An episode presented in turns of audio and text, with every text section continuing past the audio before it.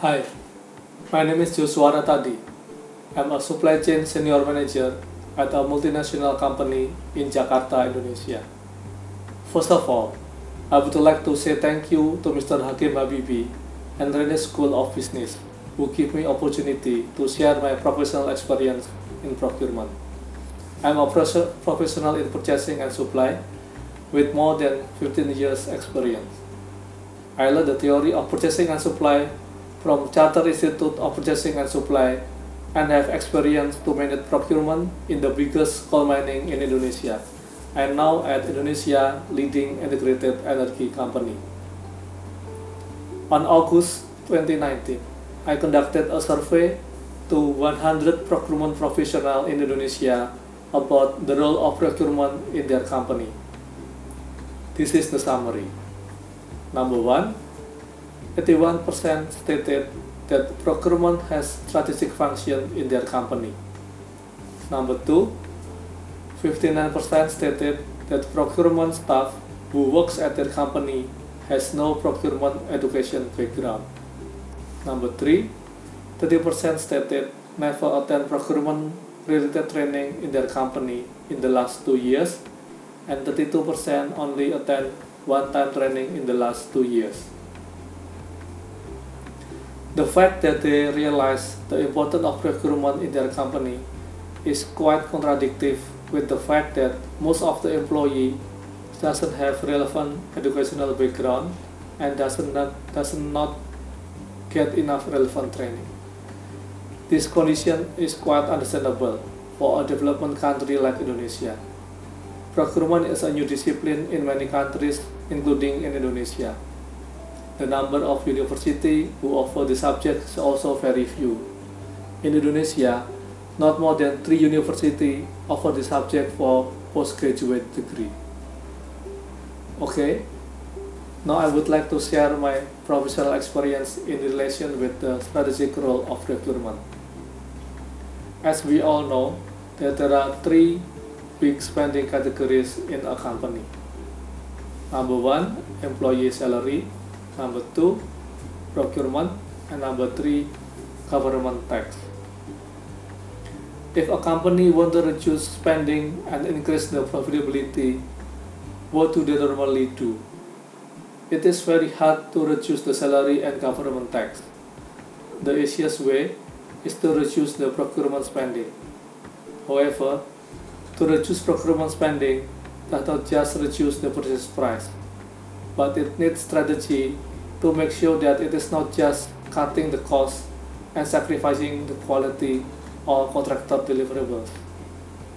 My first sharing is about my experience work at the biggest coal mining in Indonesia. You can learn about coordination and collaboration between many stakeholders to get things done in procurement.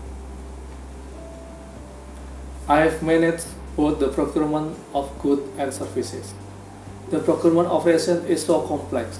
The company produces 60 million tons of coal per year, supported by more than 500 units of multi-brand heavy equipment, 5,000 employees, and 2,000 contractors. The operation is so thirsty, as it consumes 2 million liters of fuel per day, or 730 million liters of fuel per year. The procurement operation is managed under supply department.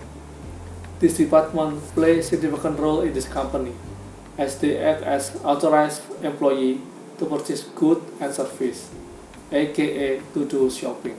Yes, I prefer the term shopping than procurement. Anyway, shopping means spending. The more you spend the money means less profit for your company. Supply department where I work is organized by dividing into three major roles. One, purchasing of goods. Two, purchasing of services. Three, contract and contractor management. This department manages procurement based on the risk and spending profile. The most effort is to manage critical item. The critical item has the highest risk and highest spending amount the critical items for this company are fuel, explosive material, tire, spare parts, and lubricants. They reflect 80% of spending. The rest of 20% spending is categorized as bottleneck, leverage, and routine items. The supply items has to coordinate with the end user, logistic department, warehouse and inventory department to ensure that the good is available at the right time, right place, right quantity, right quality, and right price. The coordination and collaboration with the end user start when the end user have some requirements, for example, lubricant. The end user will determine the lubricant specification which reflect the quality of the product and annual quantity. The lubricant specification, quanti quantity, and price will be the basis of the end user requirements for tender. The procurement team will then conduct a tender by inviting several bidders. The selectors bidders have selected from many bidders through a pre-qualification process. The bidders who pass the qualification process are invited for a tender. Once the bidder submit the proposal, the end user, procurement staff and legal staff work together to review the proposal. The end user is responsible to evaluate the technical aspect. Procurement staff is responsible to evaluate the commercial aspect and the legal staff is responsible to review the legal terms and conditions of the contract. The next step is when the both end user and procurement teams work together to conduct clarification and negotiation with the shortlisted bidder before they make justification and recommendation to select one winning bidder. Procurement team also need to coordinate with the logistic department regarding the delivery of lubricant to site and with the warehouse and inventory department regarding storage and more importantly about its inventory management. The more complex coordination with the warehouse and inventory department is also required when it is related to oversized items such as off-the-road tire. The off-the-road the off-the-road tire is a giant tire which size is as tall as coconut tree. The storage is taking space and also expensive to keep it for a long period of time. Therefore, it is important to carefully determine the order quantity and delivery time as it is related to storage space and inventory value.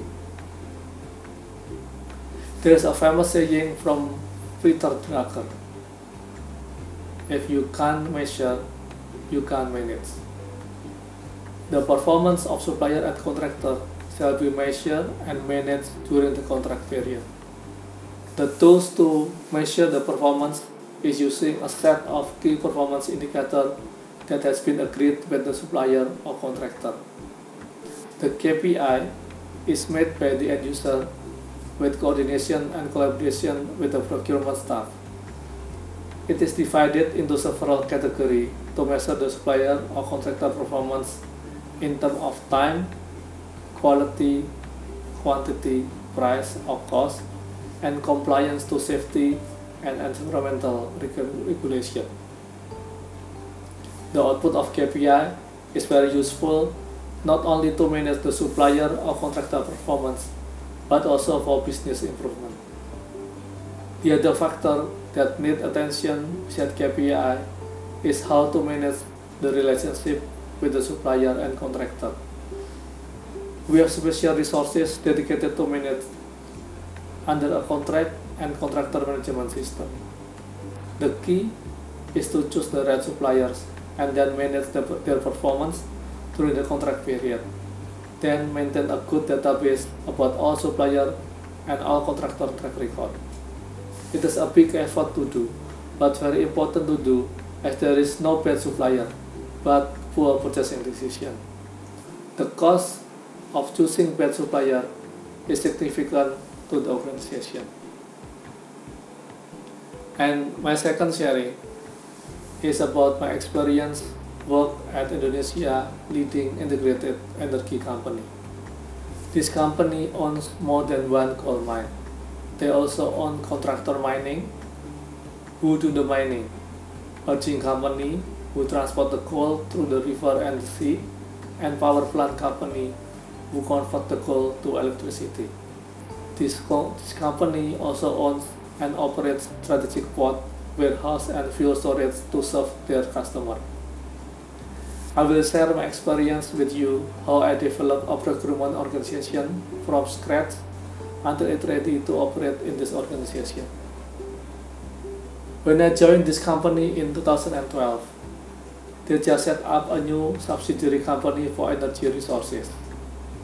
Many experienced professionals from other mining companies joined this organization, and we have to set up this company ready to operation. My role is in procurement. I work with a team to design the procurement organization. We started by defining business process, detailed activity, then defining stages of process. Description of role and responsibility within the organization, including job description and competency metric for its position. The policy and procedure were developed by analyzing key process and activities that need to be standardized. We also designed and developed ERP that were used to support procurement operation. This was a big project to do with limited resources. At the same time, the operation was already started. The challenge was the workload and how to shift from day-to-day operational work to design and conceptual work. The coordination with the procurement team and collaboration with other departments was really important in this situation. To recap my sharing, I've been working in two different companies. The first company, my role is to run and improve the current operation, while in the second company, my role is to set up a new organization. Both have different challenges, but it's need a coordination and cooperation, collaboration with other stakeholders to make it work. The added value of procurement can be done by having good relationship with other stakeholders to make the coordination and collaboration can be done smoothly. That's my sharing for today. Thank you and sampai jumpa.